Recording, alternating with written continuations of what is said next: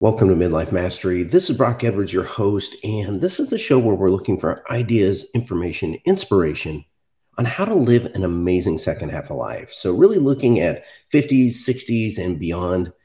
And I don't know if you caught last episode or not, but we had Martin Buljack, and we, he talked about fitness transformation after 50. Now, it's only been out a couple weeks, but it's already looking to be heading to be one of the most popular episodes. And one of the things I really appreciate about his approach is it's measured, realistic, and focused on health first and fitness second. So he discusses his own battle with cancer and bouncing back to win a body transformation contest. He talks about the importance of having a clear vision on who you want to be when you're thinking about your health and fitness, and why focusing on daily action is more important than focusing on weight loss. He talks about the compound effect of commitment, consistency, and common sense. When we bring those three together, we see amazing results. And he talks about where men tend to maybe get in their own way when starting a new fitness program. So, this episode is not about quick fix. It's not about crash diet. There's no workout insanity or craziness. The focus is really on sustainable daily action.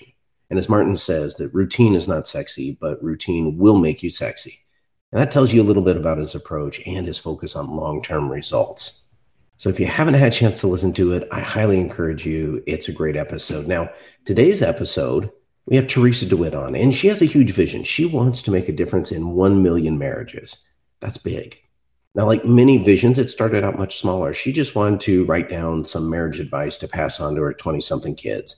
And that sort of grew and evolved into a best selling book, an online course, relationship coaching. And so Teresa shares some of her insights and strategies to improve midlife marriages.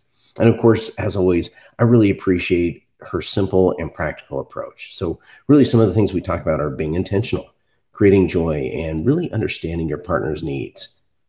Now, all those, I mean, intuitively, those make sense. But so often by the time we get to midlife, we're not focused on those things anymore. And so, taking just a few minutes to focus on those things can make a huge difference. And she also discussed where she sees people getting their own way when it comes to their relationship. So, our relationships are a key part of midlife, and like midlife, they're often in transition. And so Teresa shares some simple but important ways to really help create joyful marriages. So, enough of an introduction. Let's get started.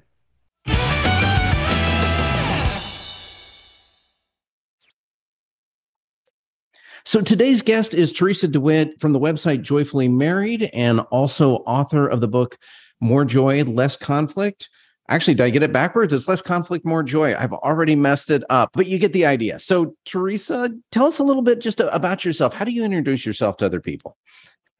Well, first of all, I am a mama. We have five children. Three are mine, two are his. We're a blended family. I've been married a total of 30 years. The first 16 was my practice round, and now I'm 14 into this one. I I am an international flight attendant. I am a person that's involved in a lot of things. Nobody's put me into out to pasture anytime soon. I'm I'm a cyclist. I'm a flute and piccolo player in a wind symphony. I love to do triathlon in the summertime. I'm, I try to stay active. I'm constantly listening to growth and you know personal development. I am not done. I am, st- and now now here I am, a best-selling author and completely changing the direction the direction the course of my life at 58 and almost 59 years old. That's some crazy things to think about, right? I, I, love the the mix. That is such a fantastic mix. I yeah, I always enjoy talking to people with a lot of interests and a lot of very different interests that that most people don't have or don't do. So that's really cool. And before we started recording, you had mentioned that you are wanting to make a difference in a million marriages. So like how did you get down this path? Well, it started with I was asked a question, how can I make a difference in people's lives? And that's a pretty general question. Yeah. And honestly, I started praying about it. Like, how can I make a difference? Who can I make a difference for? Where can I make a difference? What can I do to make a difference? And the answer was write something for your kids that will help them have better marriages. All my kids, all five of our kids are in their 20s, 21 to 29. They're all in strong relationships with other people, and none of them are married. So even though I'm a grandma, I do have one little grandson, he's two. But my idea is how do I make a difference in my children's lives? And now that spurred to me writing a little tiny booklet that I stapled together and I look here, I wrote the book. and then I went and I expanded the book and and i expanded it not only for younger people but for people like me people that have been in a marriage. People whose marriage needs maybe a tune up they need a refresher. They need to bring in some more life and fun and excitement into their marriage. So i my book then basically is 14 different strategies or principles that a person can easily apply. They can learn one today, spend 15 minutes li- listening to or or reading the information. I have also I have an online course that is accompaniment to the book. So they can do that then they can do some simple exercises or think through some simple things, maybe 30 minutes a day. So that what they can learn today, they can begin applying tonight and have a better marriage beginning tomorrow. Well, that sounds pretty good. So, uh, 14, how, how did you come up with 14? It just ended up working out like that. And so I'm like, okay. well, I got about 14 things. So actually it was 15 and we made it made it fit into 14 because then it's like a two week gig. You know, really just invest a little extra time for two weeks into your marriage. And at the end of that couple weeks, you're going to have a completely more inspired, better, more fun, more connected, more relationally, more loving, all those all those good things in your marriage they will increase by going through the process i have both in my book and my online course. So i mean that sounds pretty good. And but let me ask you said you started writing this like just as a message for your kids and then it kind of evolved from there and became a book became a course and you, you've also mentioned just that you're attracting an older demographic, maybe than you originally thought when you started. Like, obviously, it was aimed at your kids in the early 20s, and yet you're talking to people who are, well, you know, our age, midlife, 50s ish. And so, what do you attribute that to? What what what is it about those that in our stage of life that are looking around going, "Hey, I want to know more about a great marriage"? I think that we tend to be searchers we have more time. We're trying to figure out as an age group you know we can either be sitting in front of the tv or we can becoming be be better. Personal development is huge and i think what i'm doing is almost like personal development for your marriage a little niche personal development right? Yeah. And and the older we get we want to gain in wisdom. We want to be able to give back give more be a fuller human being. And we finally, at this point in our lives, have the time to do that. When our kids are young and we're chasing, you know, baseball games and doctor's appointments and all the things that you do as a parent, cooking dinners and running kids around, you just don't have time to stop and think.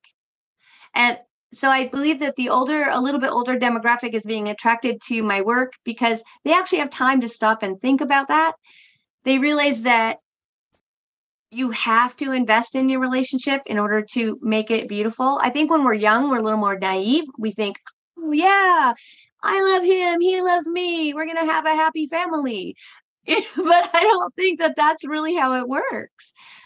I think a lot of people also, in their younger years, one person will work while the other one watches the kids and they'll flip schedules and then they completely grow apart the kids all leave and they go, gosh, what what happened to our marriage?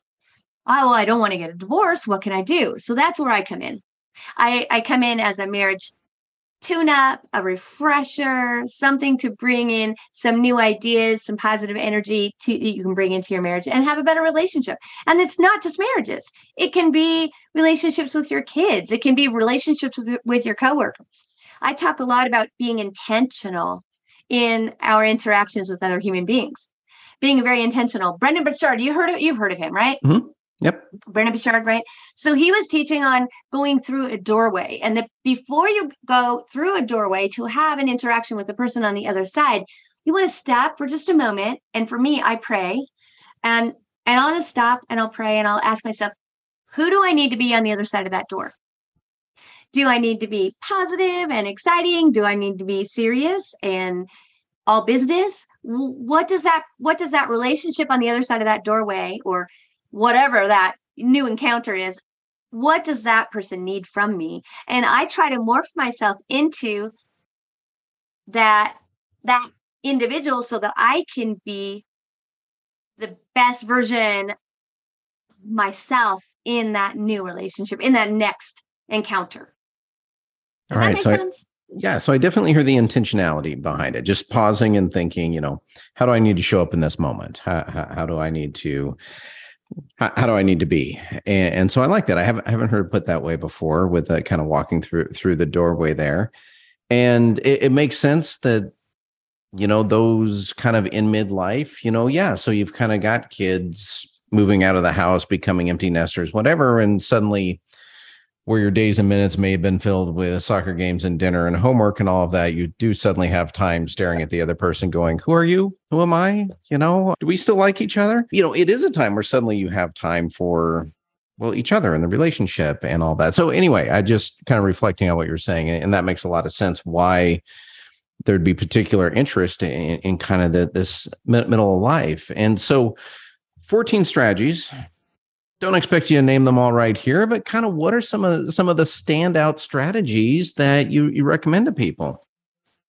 It's it's basically talking about mindset, envisioning your relationship lasting the long the long term. For instance, you want to imagine you yourself kissing your partner's lips that are old and wrinkly, soft skin, holding their hands that might be have loose skin, purple veins, those kind of things. Imagining being in love for a long time. That's that's the number one thing. Because if you can envision it, just like a, like like say a triathlon. I did a half Ironman and I had to be able to imagine myself crossing the finish line be- while I was training because I'll never get to the finish line if I think, oh, I'll never be able to do that. And that's another reason for the book. My kids are all product of divorce. So so they all they've known is broken from their parents is a broken relationship. But I don't want them to have to go through that. Divorce sucks. so I my idea is to give people the strategies that that they need so that they can stay married for a long time. A few other things that I talk about, we talked about intentionality. I think it's very important that we find joy, that we find joy ourselves and I really go through into how you get joy in your life. How do you get joy? Because then you can share that joy with your partner. Let's let's stop right there because well, joy's awesome. I mean, no, no one says I don't want more joy in my life, no matter how much joy they have. And, and so, but it can also, at least from my experience, be be fleeting. It's like one of those things. Chasing joy doesn't work really well. So, how do we create some more joy, especially if things aren't going well you know we're not happy with a marriage or you know we're, we're facing some interpersonal challenges. How do we start finding that joy? Well let me may i tell you a little story yeah. from my own marriage? Please. My husband and i five six years ago we were living in a little tiny house. Uh, it was a 1910 cottage right downtown in north idaho where i live. And we were going to be building a house on the same property but while we were living there, really smashed in this little tiny 850 square foot house. It had a big glass door, big glass window on the front door. My husband would go to work early. He was a plumber. He is a plumber. He would go to work early. He was out the door by 6 a.m. at work at 7, and he's usually home by 2 or 3 in the afternoon. Me, on the other hand, on the days after my flight attendant job, I would come home and I have several home based businesses, and I would be working in our living room from home on my businesses. One of them is an accessory business that I'm now closing out. In the process of closing or in the process of doing the accessory business, I'm constantly moving moving product. So I bring it in, I have to price each package, put it back away and it was it was just always this round robin of product coming in and out of the door and it was always a big mess in the living room because i would have all the product the boxes would come in i'd be pricing for a few days and it would just make like the entire living room was full. Now, I'll try to shorten up the story a little bit, but he would come home after work and it always kind of irritate him when the entire, you couldn't even hardly walk through the living room, especially when I was pricing scarves and things, I'd get like 12 dozen box or 12 boxes that, that have like a 10 dozen in each box, like huge number of product. So the mess would kind of make him irritated. So here I am. He, he, I know he's about ready to come home. I'm rushing around trying to like clear the floor, make some room for him to come in after work, after working a hard day. Sometimes he would get there a little early and I'd be still scrambling around trying to clean up the mess. Then I, I I'm thinking, well, I'm making him happy because I'm cleaning up the mess. But what I skipped is being intentional with him coming through that doorway, with being intentional with my relationship. So I started doing this silly thing. And because this is an audio thing, you can't see, but I would just look at him with a big 10 for 10 seconds with a huge Cheshire cat grin where you can see my gums, my teeth, my even my mouth, my lips, everything in my tongue. Big, huge smile for 10 seconds. So I did that the first day when he came home. And this is again based on that Brendon Burchard teaching of the doorway and being intentional. So I wanted to set the intention for having a better evening together. And I did that for the first day. And he went, okay, and came in, and I'm there's still a mess. Second day I did it, he's like a little smile. I cracked the smile, like, okay, this is a little bit different. Third day I do it, he comes home and he's like, what's up with the smile? right? and and I told him that I was trying to be intentional to have a good evening together. And then he started doing it too. He would come to that glass window in our door and he would plant his face right up against the glass, nose on the screen, his his mouth fogging up the glass, and a big smile right at, before he came in the door. So we found that being really intentional when we enter each other's spaces again makes a big difference and we still do that now we're in a much bigger house now and he's got an office i have an office we have more space but we still do that when i heard him come home before we started our recording today I ran down, I'm like, hey, baby, how was your day? Try to get a couple minutes in with him. I try to continue to be very, very intentional with my joy. And your smile can start that. When when we are focusing on something, we tend to frown. We're looking, we're looking at our phone, we're looking at our computer, we're frowning, we're in the moment, we're focusing. But if somebody comes into our office, or if our husband comes in to wherever the place is that we're frowning and looking, we have this our RBF, a wretched resting face, right? So we need to remember to pl- put that smile back on. Smile at our partner, smile at our coworkers, smile at our kids. We can in, we can bring in that joyful energy with just a simple act of remembering to smile at the people in our lives. So love our the countenance is huge. I, I, love the practicality of it. That that is so simple. And yes, what a difference it makes when someone, yeah, we just go where their energy is. And if they're bringing a lot of joy and smiling, we we tend to follow that. And it just, you know, we, we feel good about it. And so that's awesome. It's simple, it's easy. So tell tell us some more things that are awesome, simple, easy like that, that that, that are just so so practical. There's no reason not to do it. Well, you want to create an atmosphere of playfulness in your home. You need to remember to be silly and laugh and and do things that lighten the mood. It can't all be take out the trash, who's doing the laundry, you know, who's going grocery shopping, who's making dinner. It can't all be just the chores. When you first dated, you were happy and excited to be with the other person. You were excited about connecting with them, talking with them. And when we are have a playful atmosphere in our home, it makes it easier when we do have conflict because we know that we're on on good good measure with the other person. For instance, like let's say you don't know how to be funny. So open t- TikTok and search on dog videos. You know, you can't help but laugh at a lot of that stuff. Sit with sit with your partner and laugh for a few minutes, at least a couple times a week my hus- my husband tends to be funny so he's easy to laugh with but sometimes you have to create that when you have a partner that isn't as as a uh, uh, naturally funny like i'm lucky to have because i tend to be really serious and my husband tends has he brings that out that laughter that funniness sometimes i have to be very intentional like i'll i'll swing up the open the bedroom door and he usually is in the in bed before i am at night because i'm busy doing things, it seems like all the time. Washing my face, you know, all the girl stuff. You know, you got to wash your face, put on all the creams, brush your teeth, put in their night guards, like too many things, right? He just jumps in bed. He's good. So, so I, I, I'll jump into bed a little bit after he does. And sometimes I'll just launch myself onto the bed, like, you know, just being intentionally silly, lighten the mood, tickle, uh, joke, give each other a hard time sometimes, as long as it's is in jest, you know, and the person understands that. Being very intentional with joy and and playfulness really can add a lot to your marriage as well. So I'm, where do people get get stuck? I mean, from your experience, I mean, you've written the book, you've talked to people. Where do folks tend to get stuck in their marriage, where they start looking around, going, "Hey, we got to do something different"? Like, where where where where do people get in their own way? One of the first things I do when I'm working with a coaching client is I want to learn about their love language and their partner's love language. I think that we miss each other. Our love arrows miss each other because we're shooting the wrong arrow.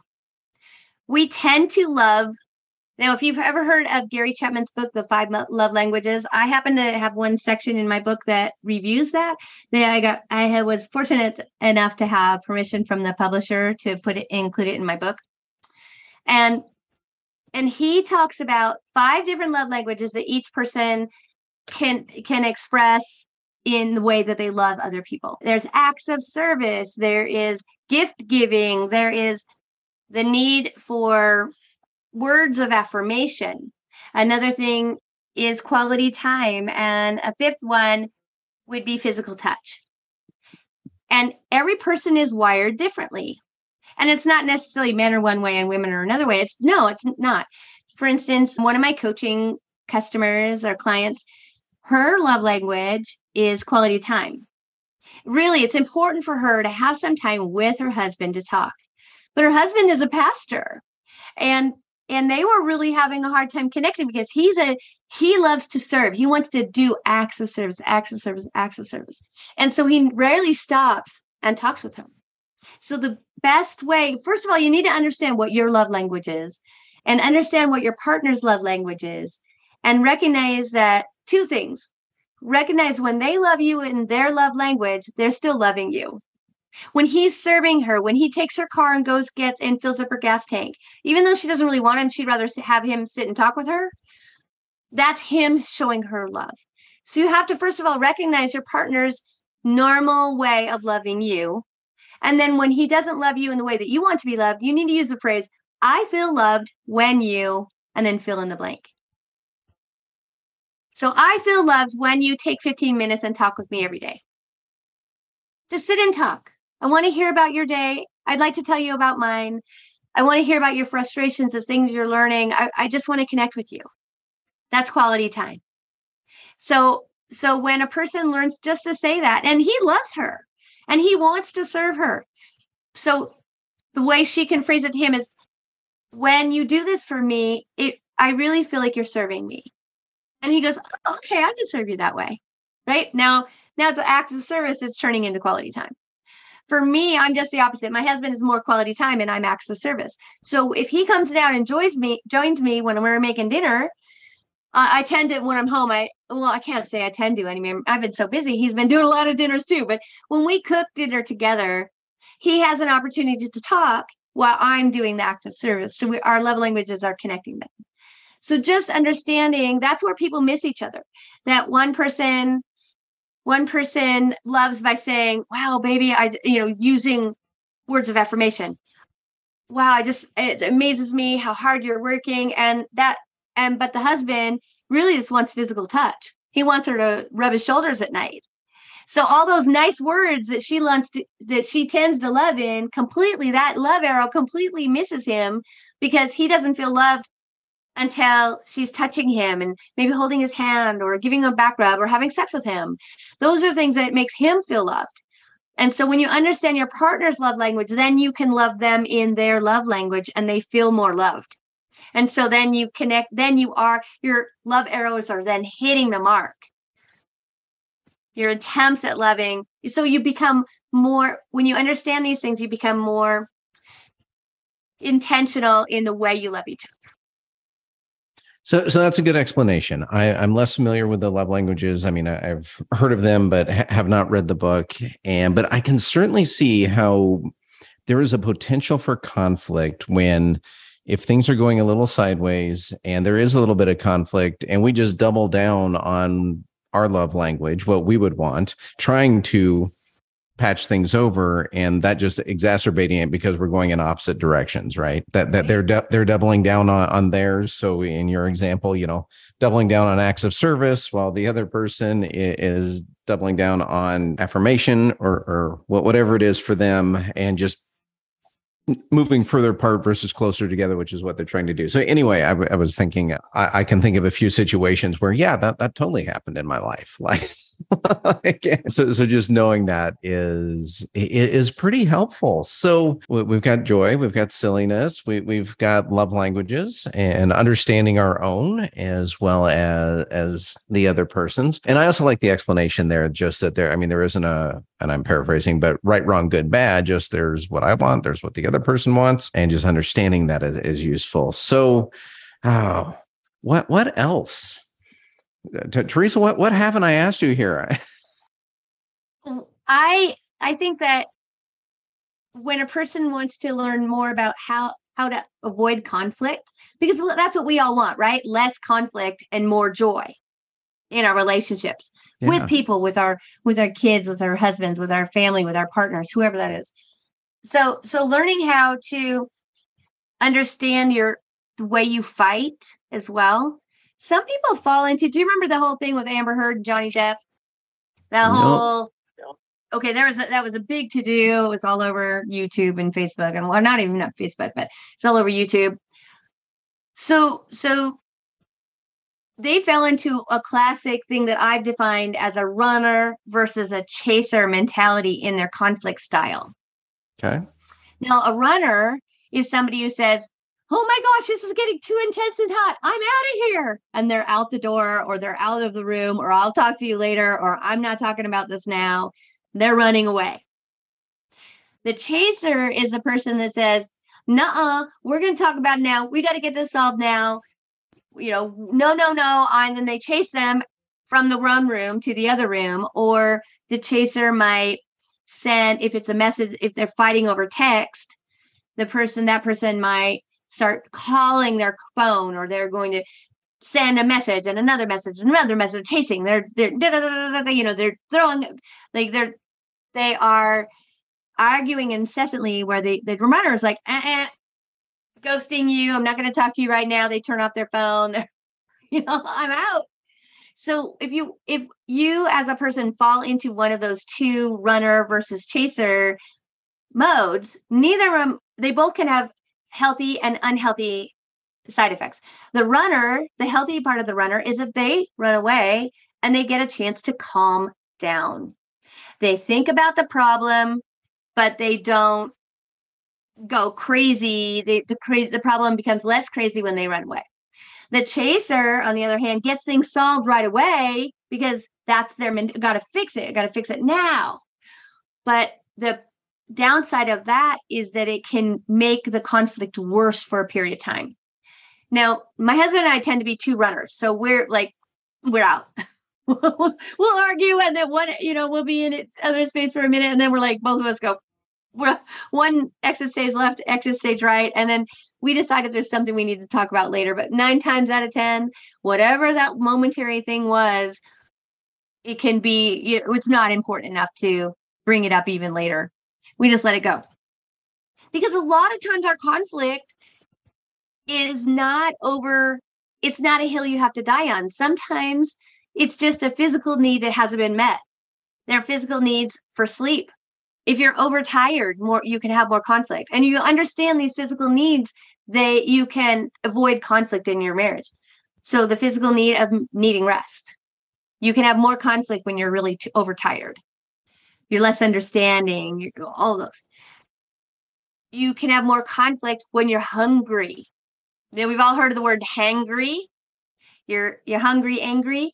that's very common, very, very common. And especially, I, have seen that happen so many times. I was coaching with a younger girl, and her her boyfriend actually, you know, so this was kind of a it was a complimentary session, but it was good.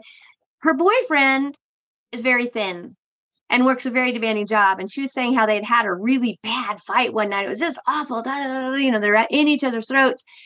And I asked the question, so did you guys have dinner before? No. What did you guys eat for lunch? And I come to find out he had all he had had for lunch was a bag of chips, half a bag of chips for lunch. So it's it's amazing. It doesn't surprise me that they got in conflict that night before they had dinner because both of them were just they didn't have anything to operate from. They had no calories. So sometimes if you can table an argument or something that's important to talk about till after you eat dinner or after you've had a good night's rest, you'll be much calmer about it the next day. And the third thing is is physical touch. If you find especially in men, we are, you know, I'm going to be very very direct here. Men, uh, you know, when we men are made to carry you know, human life forward, right? In order to do that, they have to put their sperm in a woman to make a baby.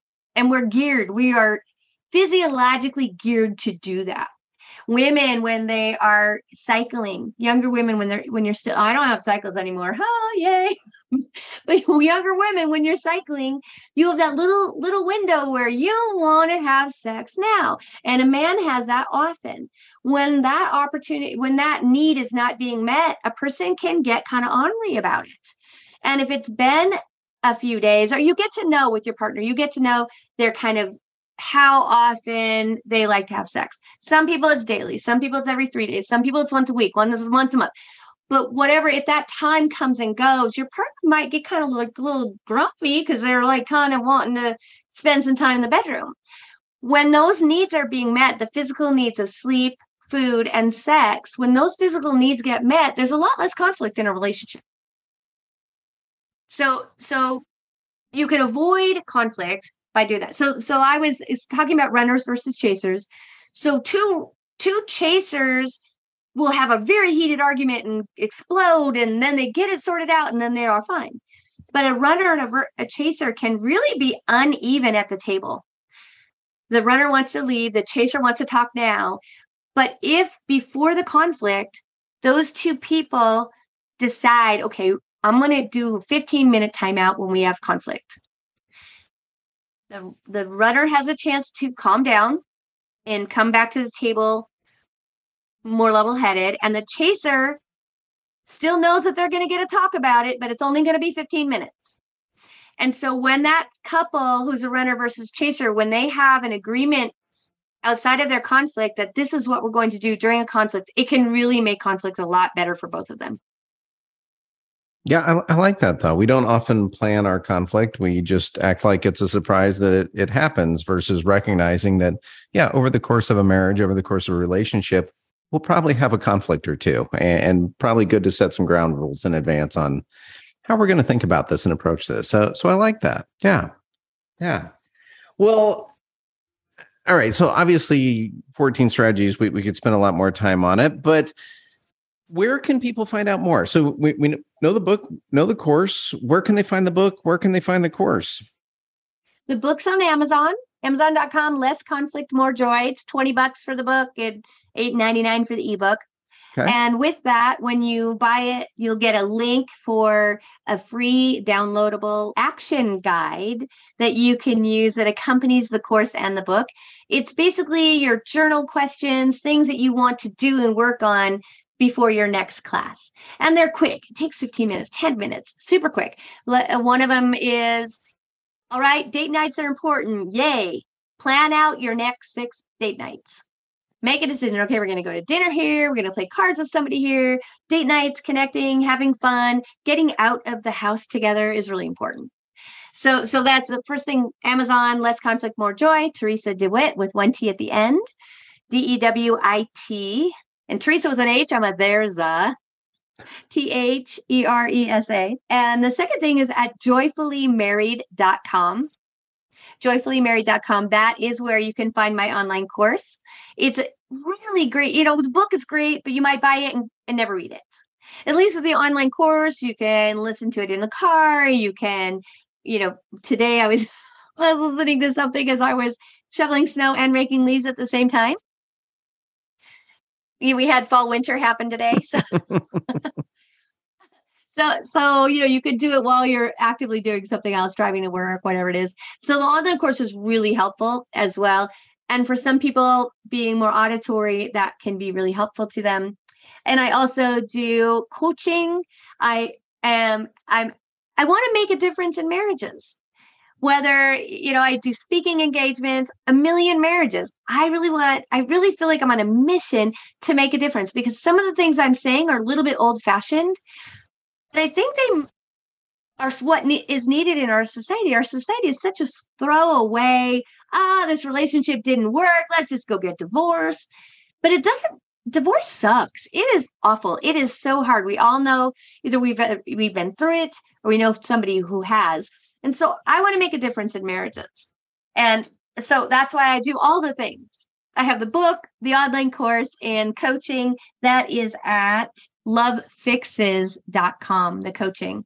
Lovefixes.com. Now I'm not a counselor, I'm not a therapist, but I do I do provide some specific tools where in the coaching where a person can really dig deep. We can look specifically at the issues in your marriage and pull lessons and ideas to help you get through the difficulties you're experiencing into the true love and joy that you want. So let me ask as we start winding down here, Teresa, do both parties need to read the book, take the class? I no, mean, that's always helpful if you're on the same page, but mm-hmm. but not at all. Not at all. I really am writing primarily to women, but I again, as I I wrote with one person in mind, but I'm finding that I've had older, you know, men in their 50s and 60s by the book. I get a lot of response from men. In fact, my next book is probably going to be Less Conflict, More Joy for Men. It's it's I really do believe I need to write something that's more specifically geared to men. But this one, honestly, chapters 1 through 13 are great for men too. I've had a couple a gay couple buy it. Some friends of mine, they're like, "Oh yeah, this is awesome." And they started applying. So so it doesn't matter. The principles are universal. It can be for women, it can be for men, it can be for younger women, older women older men, younger men, it doesn't matter. The idea is get some when we have in a, a mm, I'm trying to think of the right word. When we have a grasp in, in our intelligence about what we should do, it's a lot easier to do the thing when we're in that conflict or when we're in the relationship. When we have some ideas, oh, right, that might be that he's expressing his love in that love language. And I need to ask for love in mine. When you can apply some of the principles to your marriage, then you start to see the fruit of more happiness, more joy, and more connection. Well, that sounds great. So uh, I got several different places to to track down your information at, and of course, you're on Instagram. What is your Instagram? And it's just like Teresa Dewitt, T H E R E S A Dewitt, D E W I T. With one T. Just use my name on Instagram. I changed from my Tiz Bubbly or whatever it was a while back. So. and on well, Facebook, I'm actually I do Facebook too. I have a Facebook group, and I'm also on YouTube. So I'm everywhere right? I'm everywhere. The YouTube is Joyfully Married on Facebook. I have a Facebook page, Joyfully Married. Again, joyfullymarried.com for the course, lovefixes.com for coaching. And I do speaking. If you have, if you would like to me to speak either in person or over Zoom, I, I do court, you know, coaching calls. I do small groups. I've done book clubs where you have a book club of like maybe 10 people who are reading the book together and I'll come and speak to your group. So I'm I just want to make a difference, however, in whatever avenue I can. Awesome. And by the way, I love the idea of the author speaking at the book club. I've seen that happen before. That is really cool when it does happen. But Teresa, it has been great having you on today. Thank you so much. Well, thank you. I love what you're doing. What was it? 70 countries now? Rob, good job. Well done.